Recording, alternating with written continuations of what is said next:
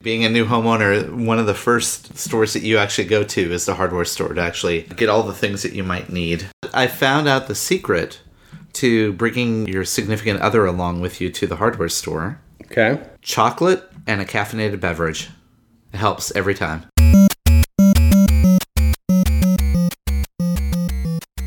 Welcome to Touchpoint, a podcast dedicated to discussions on digital marketing and digital patient engagement strategies for hospitals, healthcare systems, and physician practices. In this podcast, we'll dive deep into a variety of topics on the digital tools, solutions, strategies, and processes that are impacting our industry today.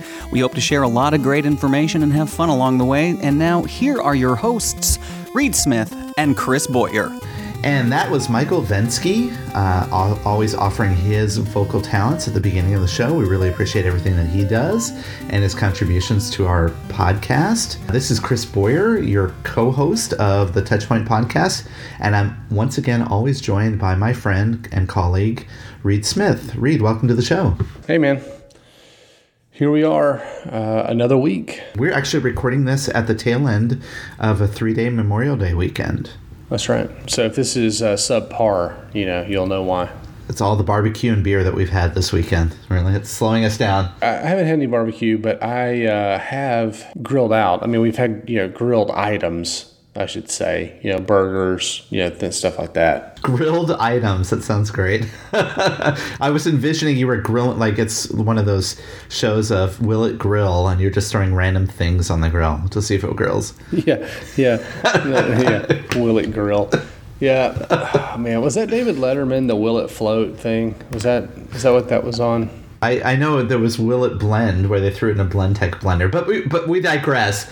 Episode 69 today, Reed. Yes, um, we are nearing, gosh, almost a year and a half now. So um, appreciate all the support. Appreciate everyone uh, tuning in each and every week. Eh, Like we mentioned the last couple of weeks, we would really appreciate you checking out the website touchpoint.health that houses not just this show, but all the others on our new network. So you can hear from Dr. Bryan Vartabedian on the exam room, ePatient Dave over on Power of the Patient, John Mason with the Connected Hospital. And so, you know, digital marketing, uh, maybe that's not exactly what you do, but maybe you fit more in the uh, technology space and, and the Connected Hospital would be a good place. Or maybe you're a practicing physician and you know something from the exam room would be uh, would be a great listen. So would love for you to check those out. Would love feedback on those. Would love feedback on different topics you might like to hear, or different formats of different types of shows. Just let us know what you think and what you like to listen to, and and we will certainly take that into uh, consideration as we continue to build this out. So it's been a lot of fun, and I certainly appreciate all the support. Um, speaking of support, uh, we couldn't do this without our sponsors. And so, um, you know, to start, I'd like to uh, thank Loyal. They were our very first sponsor. Let's face it, other chat solutions, too slow, too labor intensive, and, and, honestly, they're just not smart enough. Um, and so that's why uh, Loyal created and has now introduced what they call Guide. You know, I had the privilege of actually going through a demo of Guide the other day, and it was pretty cool. It was some using some powerful AI-driven algorithms. It's a chatbot that engages with patients in dynamic conversations while helping them along every step of their journey from like choosing a doctor to choosing a nearest location applying for a job there's a lot of great features built into this and the cool thing about it reed is, is that it can be used with either uh, live agents or it could be you know turned over just the, letting the robots take over and do it Absolutely. So, Loyal's intelligent healthcare specific platform can be customized to fit the specific needs of your brand. And quite honestly, Guide looks and feels and sounds like you because ultimately you're the one that designed it. So if you want to go check it out, uh, just like I did, and learn more about how Guide can work for you, jump over to their website and to schedule a demo. You, all you need to do is go over to loyalhealth.com slash guide to get you started. That's loyalhealth.com slash guide. So today, Reed, we're going to be talking about the concept or the role of a digital strategist. Now, we brought this up before, may a long time ago, over a year ago. We were talking about how to structure your digital team, and this role of a digital strategist came up. You and I are both digital strategists in our backgrounds and our experiences. Right. And I thought it might be good for us to maybe, eh, you know, describe our perspectives on what that is before we get started. You know, my role as a digital strategist has ultimately been uh, outside of the hospital. You know, back in the day when I was uh, a hospital marketing director, digital strategy or, or digital in general wasn't really what it is now short of building a new website, there really wasn't a whole lot to do. Uh, you know, I guess there was some online advertising, um, PPC type things, but for the most part, it's not what it is today. And so, the way I view a digital strategist is someone ultimately that helps craft and create the strategy around the, the discipline uh, or disciplines that kind of fall into that category of digital. And so that's not just web, it's not just social. It's a lot of what we've talked about in the digital transformation space of it bleeding into quality and ITNS and even clinical areas. And so I think ultimately, in my mind, a digital strategist is the one building the plan not executing the plan necessarily. Now, depending on your size of organization, that may not ultimately be true, but um, that's that's kind of the way I view that. And and I, quite honestly, I think it, it overlaps or works in conjunction with some other departments outside of just marketing. I would agree with you on that. Um, and what's interesting is, see, Reed, my, my job title at where at the health system at right now is I'm a digital strategist and analytics strategist. And so I have that actually in my title, and my job role is really focused on the digital marketing strategy aspects mm. of the role, or maybe like extend a little bit a little bit past marketing. It's really the branding, marketing, and communications aspects of digital and how they're applied to this particular team. So I was brought in to lead up our digital team that supports our branding, marketing, communications effort. I've been focused on all of those, you know, the digital strategies, the digital technologies, the processes, all of those things that kind of impact that part of the business. But you are right. Uh, it naturally leads you over to start to talk to people that are outside of branding, marketing, communications. Start talking to people in patient access. Start talking to people over in ITIS, like you said. Mm-hmm. You know, other people are involved with this. So this this concept of a digital strategist is it could be sometimes perplexing and confusing. The one distinction to make here is: Are you talking you know truly digital strategy or digital marketing strategy? Because that could be a little bit different, right? If you're a digital marketing strategist, then you're probably working inside of the marketing, maybe marketing and communications department, and you're working on those particular types of campaigns, and it's usually the digital digital extension of you know that particular campaign or initiative, versus maybe a, a digital strategist could with some organizations um, spend you know an awful lot of time working with uh, the chief information officer, the chief medical information officer, and so getting into like patient portals, you know, security, uh, and some of those topics that maybe we don't think about it directly. So uh, you know, in, in, this case, we're probably talking more about the digital marketing strategist versus just a you know somebody looking at you know all the connected devices within a within a hospital you know, this really stemmed from the fact that I met someone that works for another health system, and we're actually going to interview her later in the show. And her role was had the same job title that mine did Director of Digital Strategy and Analytics. Yet she is focused on a completely different aspect of the business. And, you know, we had a good conversation. This was back at the conference that we were at in Salt Lake City a couple weeks back. And we talked a lot, and you'll hear, hear that in our interview coming up, about the differences between the two roles. But, you know, what I think might be good for us, uh, Reed, is maybe let's just kind of talk a little bit. I found a couple articles around what is a digital strategist and what and one of them was even called and what the heck do they do and a gentleman there, he must be from an agency background because he definitely talks about it as it like he's from an agency. He says that digital strategy is a discipline of working with teams inside your agency or directly with the brand, assumptively meaning as clients, to solve complex business, brand, marketing, and technology problems. It's kind of a wide swath there. Mm-hmm. Yeah, I mean that that is that's pretty broad. I guess the and technology problems is the one that that takes that outside of the marketing piece, at least to some degree. So I mean, you know, te- technology like marketing technology, so marketing automation, CRMs, etc. But when I read technology, and maybe that's just you know legacy thinking or something like that, but uh, makes me think of it a little bit different way. Like a person who goes around and like fixes computers and makes sure you're not getting phishing emails and stuff right. like that. You mean? Right. Mm-hmm. Yeah. yeah. Yeah. Yeah. Well, I'm also kind of torn by the business part of it too, right? Uh, solving complex business problems. So when you talk about business, business is not just branding and marketing. Uh, that can lead into operational. It could lead into revenue cycle management.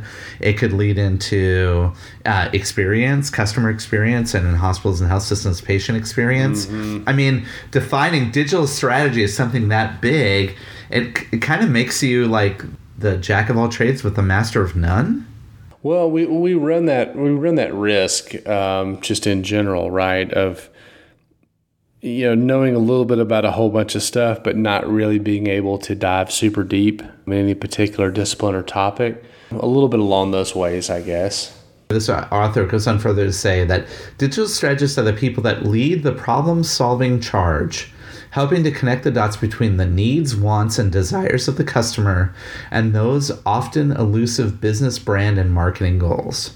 So now he's shifting a little bit and he's saying, well, really, the digital strategist is the advocate of the user because they're helping to connect the dots between the needs and wants of the users, so the customers, and those of the business brand and marketing.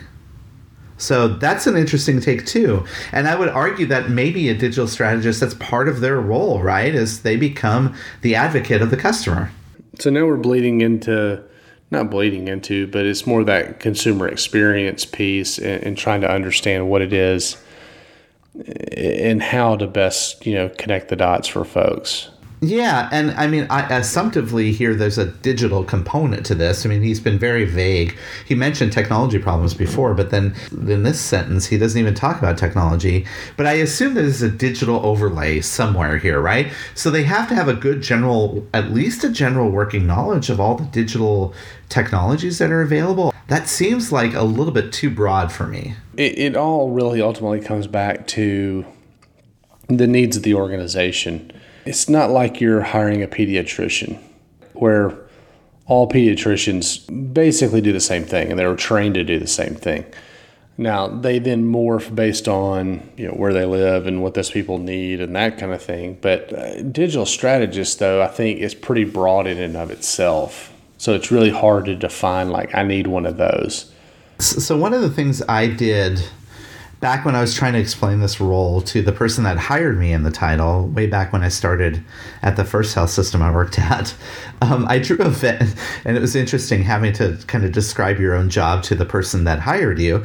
But what I did is I kind of drew a Venn diagram because you know any good strategist can draw Venn diagrams. Oh, for sure. Right? So um, I drew a Venn diagram. One circle, I said these are our business and marketing communication goals because I, you know, I've always been working in a, a healthcare digital marketing and communications uh, role. So I said these are our goals in this one circle. And then I drew another circle and I said, these are the user's needs. And then, of course, there was an overlap between the two circles, mm-hmm. right? And then I, th- I drew a third circle to make a, a nice equilateral triangle. That third circle was technology and digital. And I said, so a digital strategist tries to spend all of its time here. And I pointed to that one area where all three circles intersected. That's where a digital strategist attempts to apply themselves the most. And they balance themselves between these three different areas understanding the technology needs, understanding the user's needs, and understanding the business needs to create a good digital strategy. I think that's good. That allows for a little movement within an organization, right? So you know, if you're taking into account what success looks like or the business goals look like and what the needs are and some of those types of things, and then the technology, some of the technology you have, some of it you don't have, et cetera. So you're weighing all that out and ultimately determining where it is that you land in what you do. Well, it clarified it a lot, but I mean, there's a the components of that become a little bit challenging though, right? So first of all, if you think about the three elements of that Venn diagram, understanding the business needs. I think that, you know, assumptively, you go work for a marketing communications team, you get a good understanding of all the different goals that they're trying to accomplish and get to understand where the business organizational goals are. But then when you segment over to that consumer circle, you know, that, that other part of it, that becomes a little challenging. And that's why there's been a lot of movement in the digital strategy space to become sort of that user expert, to start doing user journeys and to start, you know, understanding the personas. I mean, in my work, I've done a lot of persona work just to get a good understanding and try to assess what our users actually want from us. So that's sort of some of the hard part, right? Of like where where does the responsibility, the role of the digital strategist start and stop?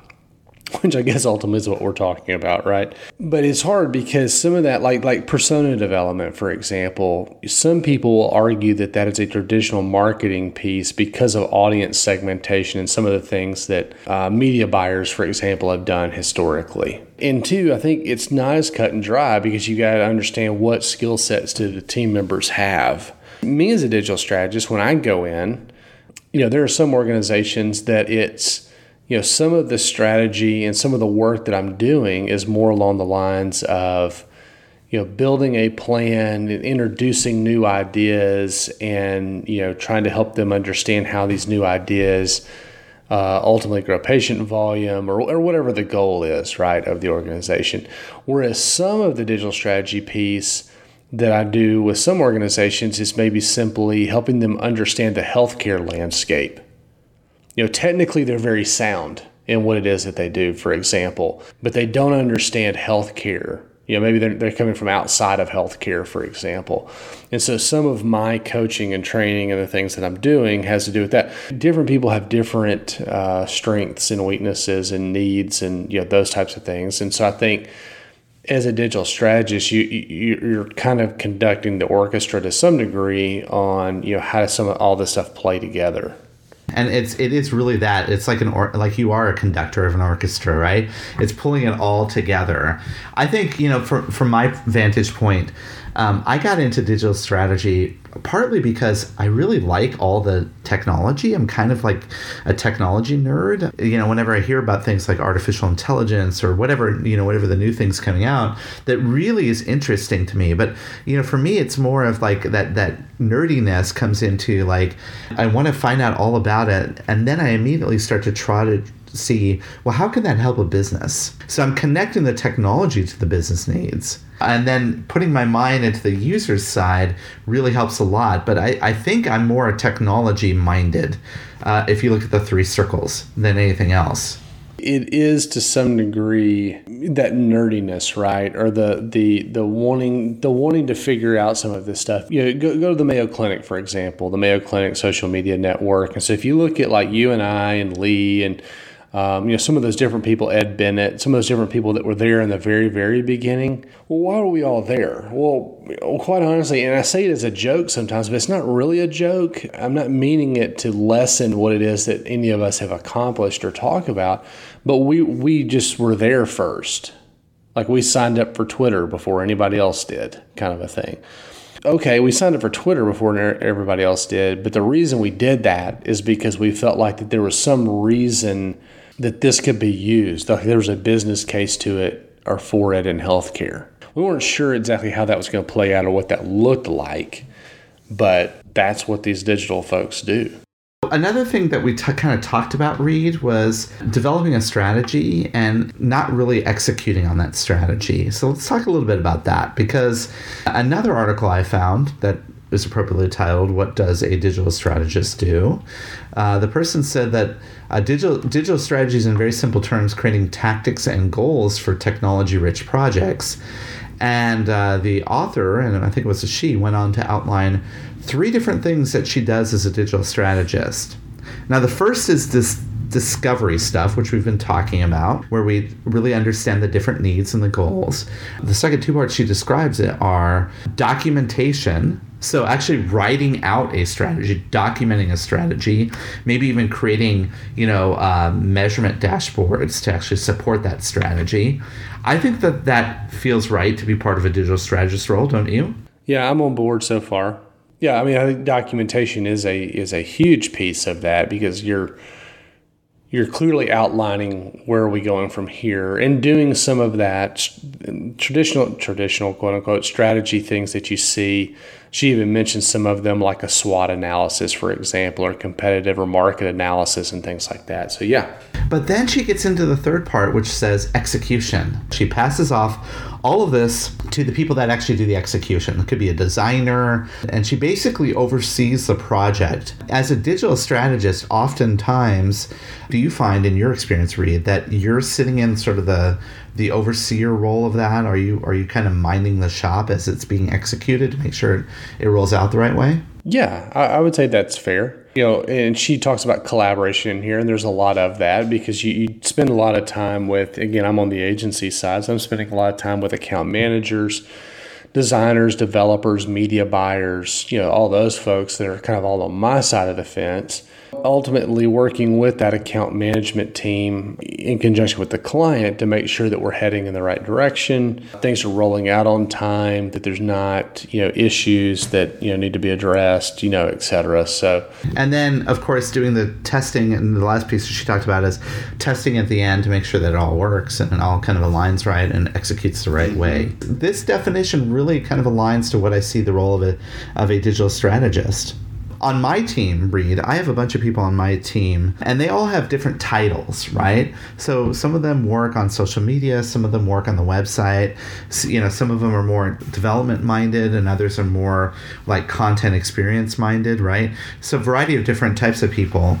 But one thing that I, I like to do is I like to give them the ability to act the role as a digital strategist for different projects that mm. come up.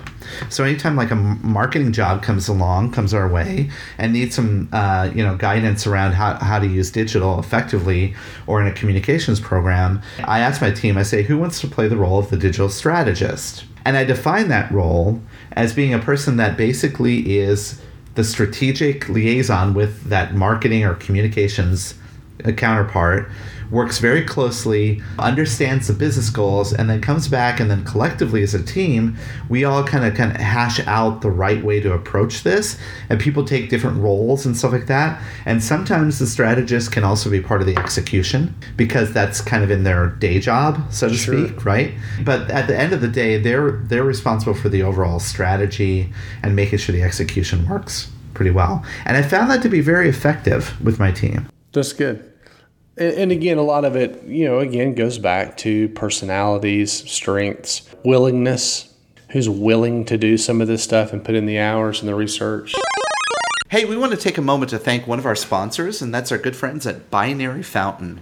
You know, as a healthcare marketer, it's probably pretty obvious these days how much time you're spending uh, on reviews, ratings relative to hospitals, physicians, all that kind of good stuff. You know, too many of those are going unanswered, and they're certainly not being analyzed. This could be costing us new and current customers. It could be impacting our patient experience scores and potentially impacting our revenue.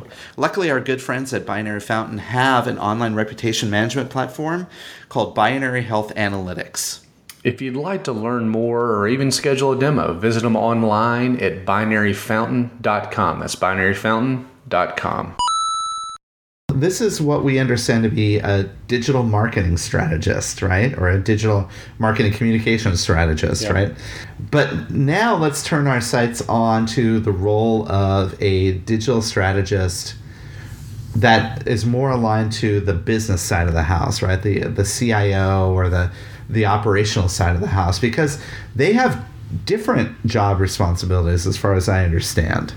And I found that in an article on CIO.com because that's our favorite place to go for, you know, technology minded right. uh, answers, right? Who knows better? and so they start off by saying that sometimes the the digital strategist reports to the CIO or sometimes they report to the CMO depending on who they are. And oftentimes when if they're fulfilling a more visionary function like if they're in charge of the overall digital transformation for an organization they should report to a ceo or perhaps even the coo yeah, and just as a point of clarification, when we say CMO in this case, we mean Chief Marketing Officer, not Chief Medical Officer. Because again, this is coming from a non healthcare site. I don't know that we would ever see a, a digital person reporting directly to the CIO. Now, there may be a dotted line.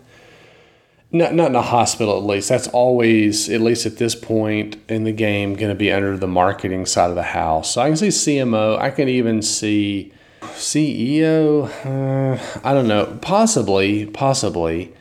But then I, here's what I get concerned with when we when it's like there's not a clear path, right? So we've got could report to the CIO, maybe the CMO, maybe the CEO or the COO.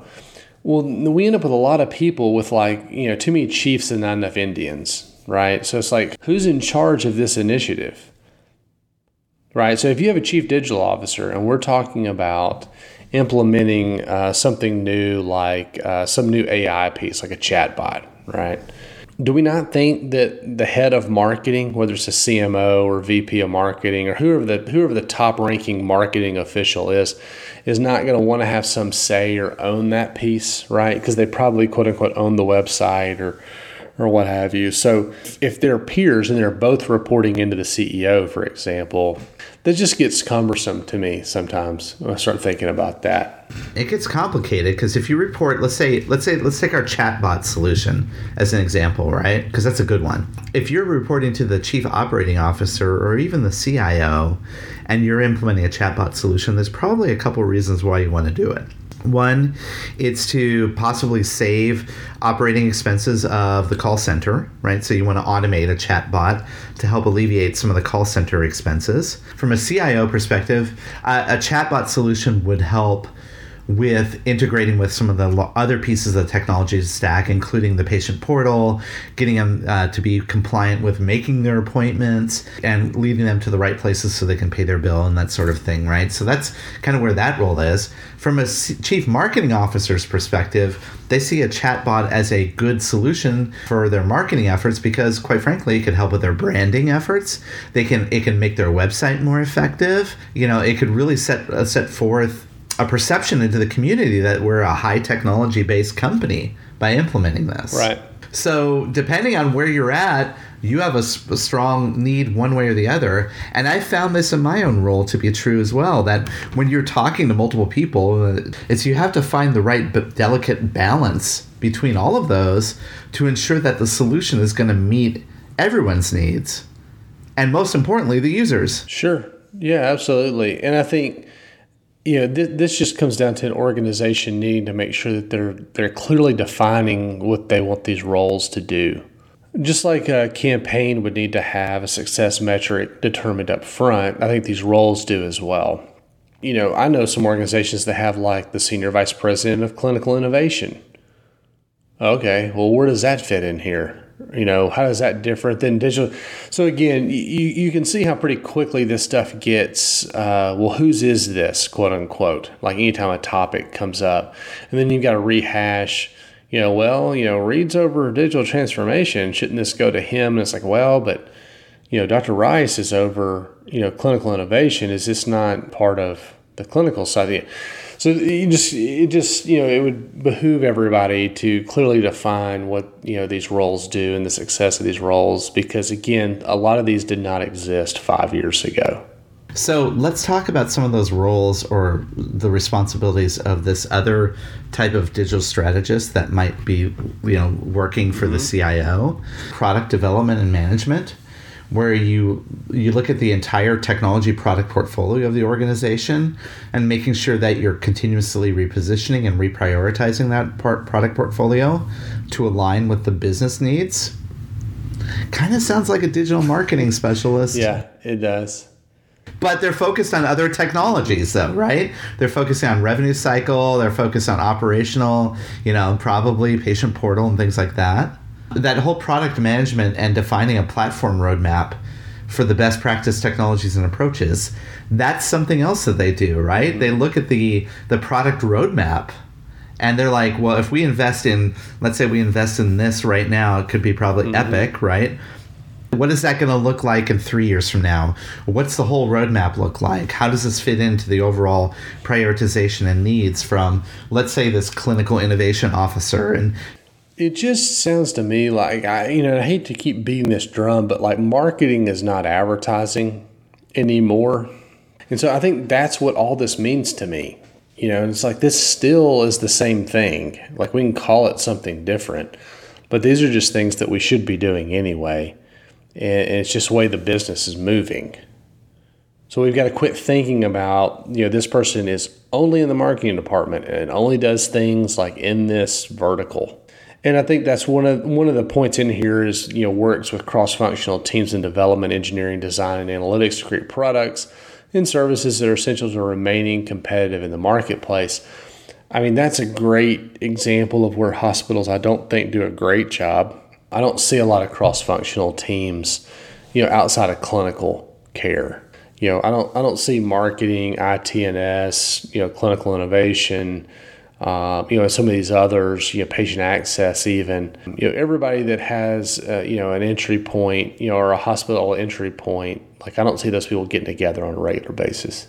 No, it scares me a little bit to think that there are people at my health system right now with the same job title as me doing things completely different than me and we're not even connecting. Right. And maybe that's indicative of the silo effect of, of a health system, right? But I mean, to me, that that is a, a primary problem that we all have to, as digital strategists, I don't care who you report to, we should be seeking out other digital strategists and figuring out a way to align our work. You know, if someone's over there looking at rev cycle management and the implementation of clinical management systems and using analytics and modeling to understand exactly the right place for us to, you know, where we can invest our technologies, I should be part of that conversation. And conversely, I should be sharing with them the strategy that I'm laying down for where our organization should go from a digital marketing perspective, because those things intersect. Yeah, they do. You know, ultimately, it's not really going to matter because everything else is driving us to this end. So we're not going to have a choice at some point, right? Because I mean, I've worked with hospitals that, you know, the marketing folks didn't know who the risk manager was at any of their particular facilities until they had to start monitoring rating and review sites. And then the organization determined that they wanted to use that information just like they would anywhere else as a grievance. Therefore, it needed to go through the risk manager. And so until that point, until it forced them down that path, like they didn't know who the risk managers were. You know, it used to be historically that all grievances came through the risk manager. Well, now it also comes through marketing because they're doing reputation management. And we, we've got to start thinking in those ways of like, okay, well, this person in marketing, quote unquote, owns the website. Okay, well, that's cool. Um, so that's one way that consumers initially touch our organization. But what about people in patient access? And what about the guy that valets cars out front? You know, ultimately, it's like, how, you know, we need to have these people together and talking about what they're seeing, hearing, you know, what people want, and, and trying to start, you know, if we, if we truly want to be, you know, consumer centric. I think that you answer that question right there, Reed, in the way you responded to that it's about what the consumer wants, about what the customer wants. If we go back to that earlier conversation we had about the three circles, right, of technology and business and ultimately the consumer, I think the digital strategy, an effective digital strategy role, if they're focusing on what the consumers, what the users need, and whatever those users may be, and I know for you know, hospitals and health systems, it could be many different types of uh, users, but if we focus on the users' needs, then we'd all be singing from the same songbook. Oh, absolutely, we would. And I think that's what I mean. I think I think we're ultimately not going to have a choice. We're, we're ultimately going to have to get there because the consumer is going to demand it. So then I guess the digital strategist should report to the patient experience person. Shouldn't everybody report to the patient experience officer? Hey, Chris, before we go too much further, jump into this next segment of the podcast, I did want to uh, mention and thank uh, one of our sponsors, Influence Health. Uh, you know, they've got a consumer experience platform that, that covers several things. And correct me if I'm wrong, but we've we've talked about content management systems on this podcast. Yeah, we did. What about CRMs? Mm-hmm. Yeah, we covered CRMs for sure. And then obviously each and every week we talk about digital marketing. So digital marketing systems, uh, you know, in one way, shape, or form have probably been covered, right? That's right, digital marketing systems, and I would say that we even talk about it in a way of uh, that overall digital consumer experience. Well, there you go. I, you know, I would I would recommend for anybody interested in one of those topics uh, or anything else. They've also got some complimentary solutions on their website. But but head over to their website, take a look at what they've got and what they're offering relative to CMS, CRM, digital marketing systems, kind of how all that is woven together in what they call their consumer experience platform. Find your way over to influencehealth.com. Touch point, touch counterpoint. There are two sides to every story. Ready, fight! Okay, Reed, a little bit of a face off today. We ended that last segment where we were talking about who the digital strategist should report to, and you ended it with saying uh, at the end of the day, we should all be reporting to the, the patient experience person, which brings me back to that Venn diagram, right? Of the technology, business needs, and user needs.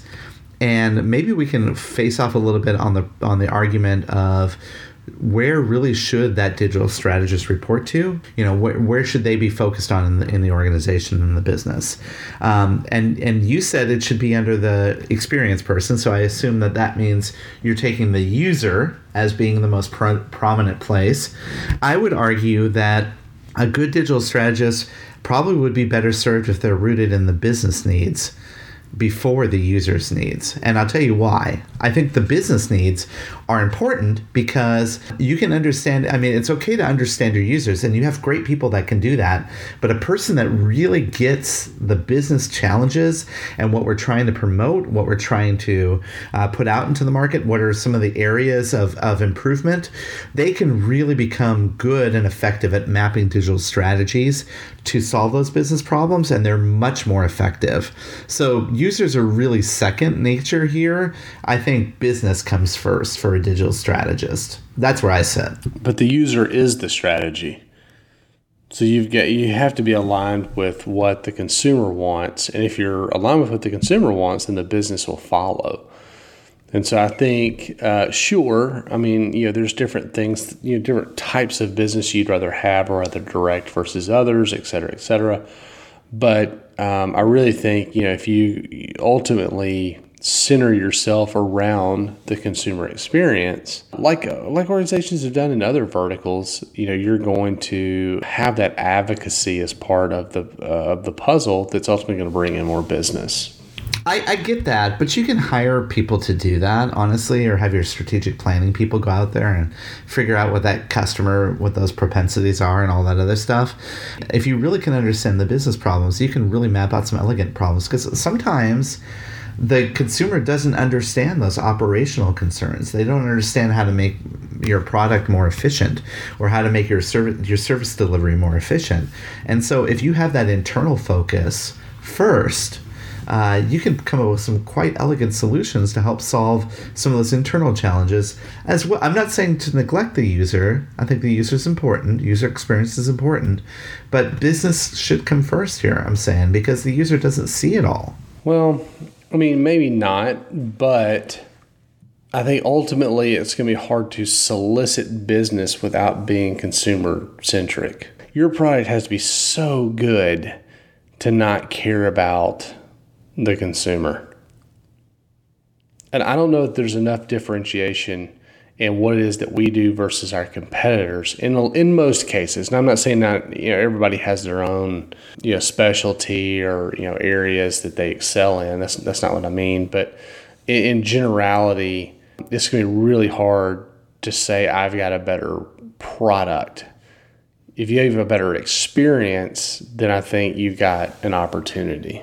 I'm having such a hard time arguing this point, Reed, because I actually inherently sit on your side of the fence on this one. But i'm trying to argue that you know that there are some things from a business angle that you may you really do want to have um, but honestly you were right. I mean at the end of the day if you focus on your users and you, you, you align everything around what the users' needs are, your business strategies will align with that too. Your marketing, your branding, your clinical treatment, all of that's going to align with their needs. I mean, and, and it's kind of a weird thing to think about. We talked about this before in the the the flip of the power now that the new power is in the users and quite frankly they're driving the differentiators out there.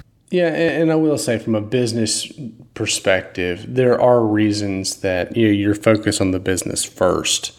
And a lot of that may be simply just access points. There, there may be reasons that, you know, where you put certain things, where you build the new urgent care, freestanding ER, things like that. Uh, you're building for the future, not for the current need in a lot of cases. And so while it's centered around, hey, I think this is what consumers are going to want, they don't want it yet because they're not there yet, right? So you're building kind of new upcoming areas, for example. So, you know, does the patient volume support what you're doing right this second? No. Will consumers need it over time? Probably. So I, there are there are places where I think you know the business strategy uh, it outweighs the consumer experience because there's not a consumer experience yet.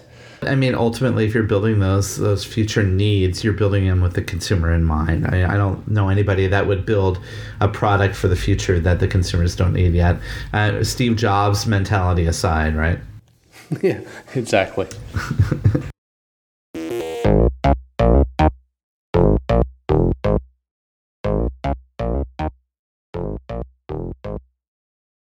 All right, welcome back to the Ask the Expert section of our podcast. And today I have the pleasure of talking to someone that I just I met within the last year. Um, we've worked together, we did a, a, project together, and really got to know you and learn a little bit more about you and come to understand sort of your background. I think you're a great expert to talk about what we're going to talk about today, and that is my friend Ann Goldman. Ann welcome to the podcast. Well, thanks for having me here in sunny Salt Lake City. That's right. We're recording in Salt Lake City. It is sunny out now, though, so that's good. It Yesterday is. it snowed. It did. So, but today it's it's a little bit better out. And some people in our audience may not know your background or where you came from. Can you give a little history about where you're where you came from and what you're doing now? and why I'm here at a marketing conference, yeah. right? So, um, my background is pretty deep on the analytics side. So mm-hmm. I'm new to my organization in the past eight months um, at MultiCare, and based in Tacoma, Washington. Mm-hmm. It serves the whole state of Washington. Um, I came from Providence, where for, I uh, started out as a senior analyst doing medical home analytics for a mm. small medical home project out of one clinic in Ballard, in, in a neighborhood in Seattle. Mm-hmm. I left as the senior director of advanced analytics and products. Wow. So I had a good career there, um, and which I enjoyed. I learned so much about mm-hmm. um, the delivery side of the business there. So prior to that, I worked uh, for three years. Um, as a healthcare technology consultant at Milliman, which is an actuarial firm that's um, worldwide actually, and mm-hmm. healthcare is one of their uh, pillars or verticals, I, I, guess, using the parlance of the industry. So, right. um, so that too gave me a lot of exposure to the payer side. You're technology minded, deep analytical minded.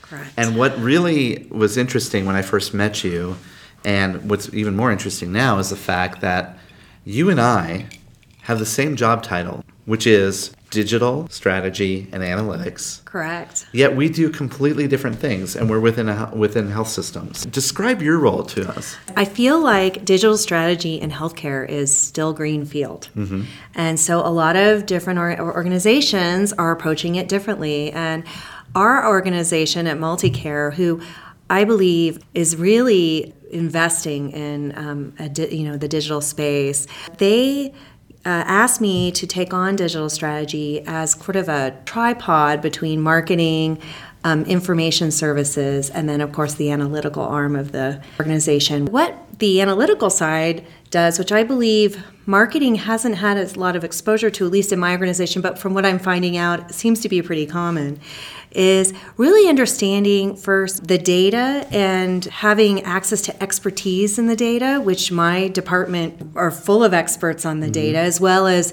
the systems that feed the data, whether it be the uh, ERP or the EMR mm-hmm. or any other of the supporting systems. Also, understanding really operations and how operation, operations captures the data, either by input or output. Mm-hmm. And that has been, I think, really informed the marketing conversations that I've now become a part of. And I feel like I'm learning from them about the patient journey mm-hmm. and uh, the consumer side of the business. And I know all these things about a patient clinically or even financially because we know the longest relationship a lot of our patients have with us is the billing mm-hmm. relationship. Mm-hmm. And I'm learning from them about asking the patient how they're feeling about the experience beyond a Press Ganey question. Okay, so you're bringing in financial data from the health system about our patients, the clinical data Correct. of all of our patients. Correct. So digital marketers and the analytics that I'm focusing in on is stuff around taking people that are anonymous, market data, sort of similar data to what maybe strategic planning uses, right? And it might be even external data. yeah, and external data, Right. and trying to I- identify and understand those people so that we can actually target our communications and marketing efforts to them better. But usually, what happens is the minute they become a patient, we just kind of stop. Marketing analytics stops, doesn't go back. Well, maybe it, through CRM they track ROI or something like that. Why is there such like a, there's a little bit of a silo between us? Well, I'll tell you one thing that's really interesting is w- when here at marketing, I've, I've heard a lot at this marketing conference. I hear a lot about um, new patient acquisition, but I really believe the opportunities are with current patients. Okay. And that is something where my department and, and the group of people I lead and work with every day have that de- that deep understanding of our current patients. And it's a multidisciplinary understanding. It's not just, you know, a picture, a lens of mm-hmm. finance or a len- lens of clinical, even a lens of operational. Mm-hmm. It's really how all three work together. Mm-hmm. I feel like this is a real opportunity for marketing as we move from more traditional kind of querying of data and data warehousing to big data analytics because that deep understanding is um, fundamental to that and um, the trending that you can do from that. From what I'm seeing, this is not new to have the, the siloed department. No. And a lot of people ask me, how did it end up with you? I think I get that a lot. And I feel I feel like it's been a real advantage for multicare, actually. Um, the conversations I've been in, including the journey mapping that we've done, um, a lot of the strategic planning conversations I've been, I'll bring data to the table that a lot of people there have just not even seen about their own organization and the patients that we serve. And you're bringing data that's actually of those interactions, those are actual interactions. Correct. In a retail organization, marketing would have all of that data of a customer. They would be able to understand how to identify the customer uh, using longitudinal data, all of this other stuff to really get a good profile, be able to target that information. And then once the person purchases that retail product, they'd also keep track of all that data afterwards and be able to really understand that lifetime value of the customer, so to speak. Right. But yet in healthcare, we don't we don't do that. Why do you think it happens?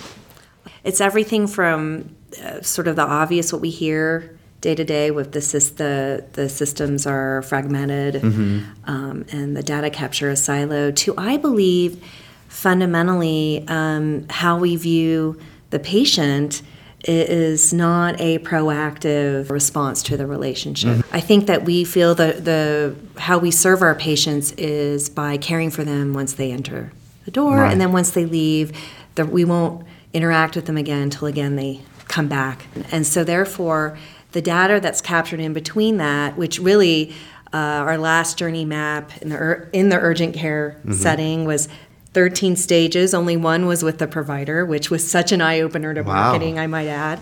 Many of those stages were post visit, um, anything from the lab to the follow up and so forth. And it was funny on the, the journey map how much that was sparse that we just did not know because we just didn't see that as as really a, primarily a service that we offer. So that I think is perhaps the biggest reason. I think interoperability of data or the data silos that exist right now is part of the problem too.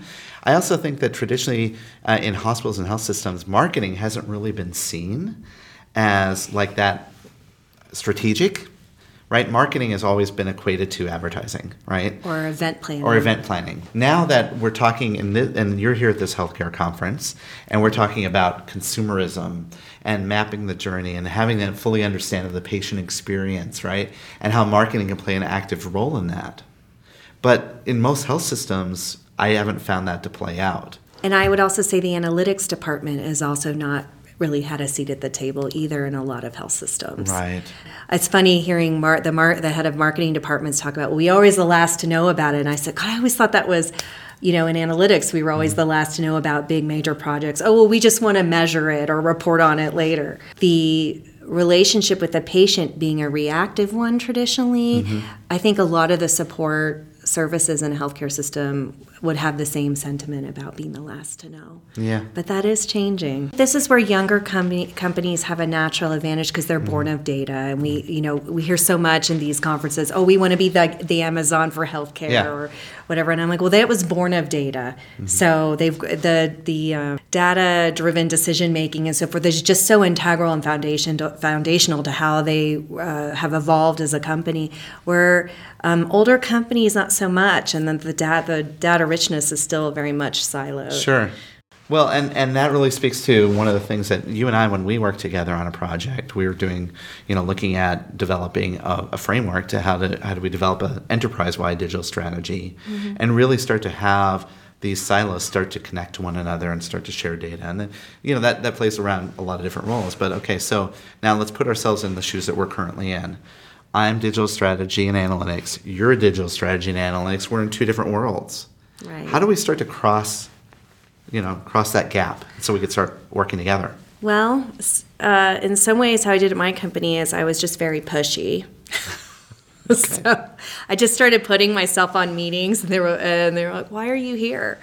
I found common ground in very uh, particular use cases where I've started to build the relationship with marketing. One of them was in our urgent care setting. That's how I knew about the journey mapping. Um, another, obviously, was a selection of our CRM because the CRM, I believe, is really going to be the touch point um, for our departments to work together um, in partnership because there's so many different elements to the CRM.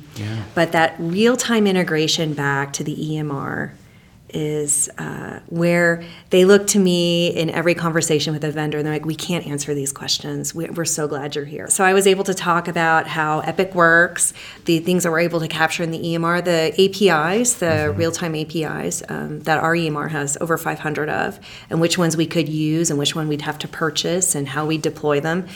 And how we were going to use that data and what we needed to on the informatics side, what we'd have to actually capture in discrete data elements, and that that has really built the relationships there there with the CRM. The urgent care was the stepping stone, but the CRM I think is the is going to be the connection point, and also the PRM, uh, because one thing also my department is doing is um, taking on master data management and starting with our provider master and all the work we're doing there. Well, the PRM, that's the first thing it's going to need Sure. is that provider master data. So Sure. I'm constantly surprised at how many organizations have a PRM and a CRM that are completely independent systems and they're not connected.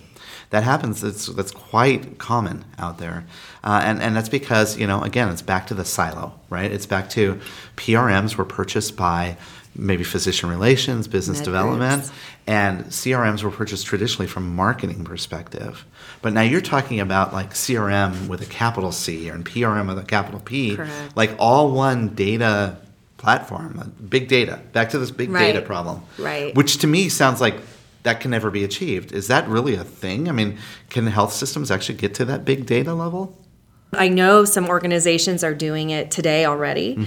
Um, I believe there's still a lot of gray area around HIPAA and how you can leverage um, the big data platforms when they're not, the security of the data isn't um, in, in, the traditional uh, infrastructure. But yes, I believe uh, all of us will get there eventually. It's a journey, as they say. I also believe that the rise of decision science and data science. Um, a lot of hospitals now are employing data scientists. They're not just it's not just a fringe expertise that you know that a vendor has, but it's actually something that is employed on in house. I believe that that also is going to be able to bri- uh, bridge us to big data. And part of that would be people like you and me working together in a more collaborative sense, Mm-hmm. right? And I think that the majority of hospitals, there are a few that are at the top and that have figured this out. But for those those of us that are sitting in an organization where we're just starting down that path, how would you recommend, or what are some of the ways that we could start working together day to day? Is it you, you mentioned use cases? Is that the way we're going to go through this? Looking at individual, like maybe individual customer journeys, or I really believed in telling a story to senior leadership, even though I will say my senior leadership has been incredibly engaged and supportive, and I mm-hmm. that's you're not going to go far without that. Sure. But I all I really believed in selecting a few use cases that had wide appeal, not just from a marketing sense, but op- also an operations sense, and engage leaders in those areas, which is why we we went with urgent care. I heard at least on the urgent care side, in, in my experience, they were saying this is the first time I've really worked hand in hand with marketing um, on this hmm. project where it was it was so it was really truly interdisciplinary. I, I, understand that your team, I mean, your background, right, is around the data and the analytics around the mm-hmm. data, which is something you know, to be fair, that many marketers may have some deficits in, right? Right. I demystified the um, our enterprise data warehouse to them. Okay. And that really helped. I brought the um, marketing group in along with some people from operations mm-hmm. and demystified how the data was set up, how we were collecting it, how we were analyzing it. Even took them down to stored the stored procedure level and some of the other things we were doing on the data science. I also have data science in my department. Also, things we were doing with the data scientists, like running through some R script. I demystified that, mm-hmm. so it was not so scary. And I also um, gave them access. Um, we're on Epic, and um, we have uh, web intelligence universes, and I brought them onto them and, tra- and trained them a little bit. And I said, you can't break this. So go ahead, pull what you need out of these. Really? And it really demystified what um, an analytics department does day to day, how we support operations. Um, I also laid out my strategic plan for analytics for the company, mm-hmm. um, and I went on a roadshow with it through my company, and that also demystified and also, but engaged, right. engaged these stakeholders as well. It, I found that more than anything to have been able to create partnerships really quickly on, in my new role it sounds to me like your strategy was very inclusive too, that it was there to serve multiple parts of the business. I really believe in cross training and mm-hmm. sharing knowledge. Mm-hmm. That's just approach I've taken sure. throughout my career. You hear a lot about democratizing the data, mm-hmm. and that sounds really nice, but really it's about um, knowledge sharing and mm. giving people the tools and um, the know how to be able to look at it themselves through their lens. Wow. So Wow, wow, we need more people like you out there to help us. Um, the the okay, so you mentioned there's a CRM project, and you're going through a CRM right. selection process. I think the concept of CRM is a little bit confusing or confused in the space. Oh, absolutely. Yeah. So, de- what's your definition of CRM? Well, so the customer relationship platform, when I think of it in healthcare, I think of it as a way to do outreach. Mm-hmm. Coming from a med group uh, background, I think about all the times we ran what we call exception reporting on patients that had missed their screenings for breast cancer, colorectal cancer, so forth. Mm-hmm. And I saw the, CR, the CRM as such a wonderful opportunity to do messaging to the patients that speaks their language, that is tailored to them, who they are, knows them so well that the message isn't obtrusive or admonishing, written in a language or in, in a way that you would respond to or may is maybe culturally appropriate or mm-hmm. sensitive. That's how I saw the CRM when mm-hmm. I started. It still has that component, but it's a lot more than that. Mm-hmm. I learned about the automated marketing pieces, about the integration with the Access Center. Mm-hmm. I didn't know anything about that when I started this job, sure. and how important that would be um, to um, the people who are scheduling appointments through um, the phone or other ways. There's also the AI component that we could build off the um, the CRM that again would help with the personalization piece and the messaging but i also might think it might inform us on what this patient may need in months to come years mm-hmm. to come where they're going to be in the community mm-hmm. um, in relation to our company mm-hmm. Because really, if we think about population health, it's really just not the patients, it's we serve the community, whether sure. they come through our doors or not. Sure. So I see the CRM really aiding in understanding that and letting us explore that more. Where do you see, if you were to look in your crystal ball, like what is it going to look like in the future? Are we going to have this one big Martech platform that's going to know everything about everybody that interacts with the health system?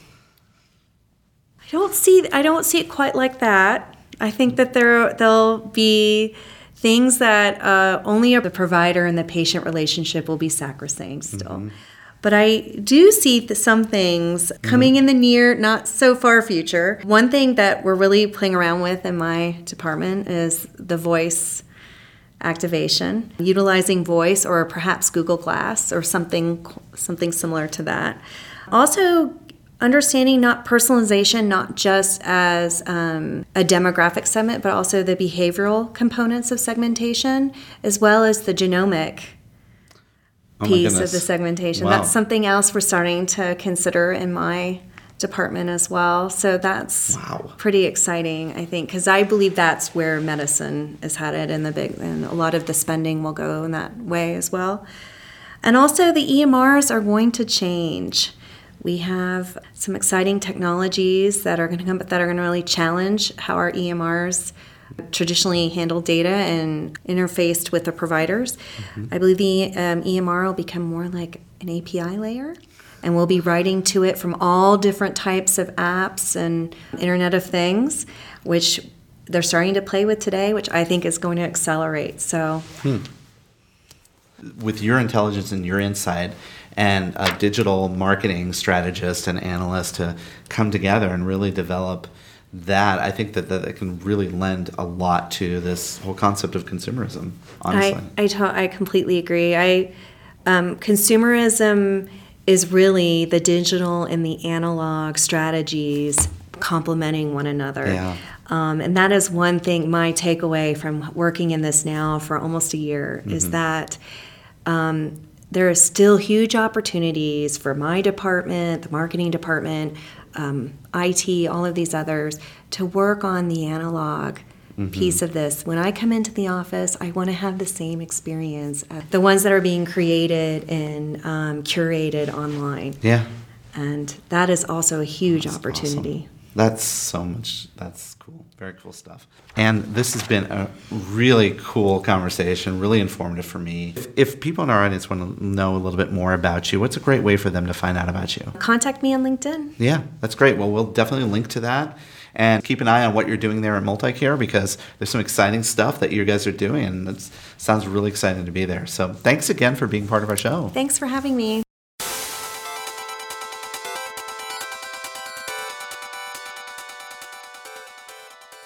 All right, here we are wrapping up episode number 69, talking about what is a digital strategist. And special thanks to Ann Goldman from Multicare.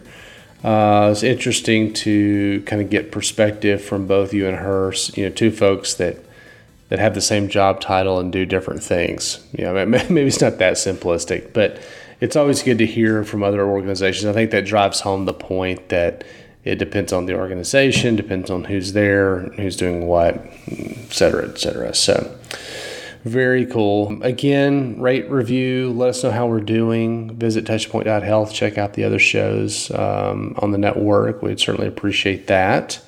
Subscribe wherever you get your podcasts. Would really appreciate it. Um, okay, recommendations. Reed, I got a good one here. So, uh, you know, it was the Memorial Day weekend. I just bought a new house that has a new backyard. So, of course, what's the first thing I need to get, right? It's a grill. So I can grill out this weekend. One of my many trips to the uh, to the hardware store this weekend involved purchasing a grill. Well, there you go. Now, I know a lot of people that are listening may be really big grill aficionados that, you know, and you may be yourself, you know, that they have the full blown gas grill, maybe they have a smoker, maybe they have a charcoal grill and they have their own preferences. Mm-hmm, mm-hmm. And, and I'm going to slowly evolve to that, but this is the first grill I've had in over over a decade.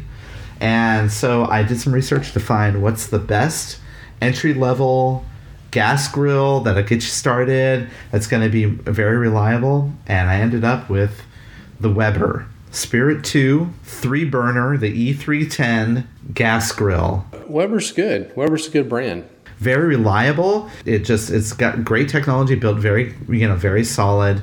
They know what they're doing. Three burners, so you can you know set your burners to however many you want to do.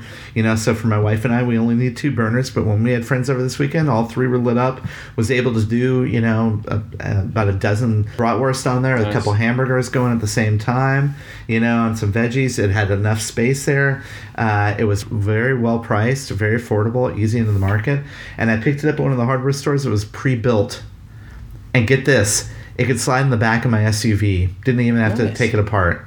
Was able to take it home, pulled it out of the car, ready to ready to grill. There you go. So, the Weber Spirit 2 E310 recommended for anybody wanting to buy a mid-size gas grill. That's good. It's a good recommendation, especially this time of year. So Fourth of July is coming up, Father's Day is coming up, etc. So maybe uh, maybe somebody's in the market for a grill.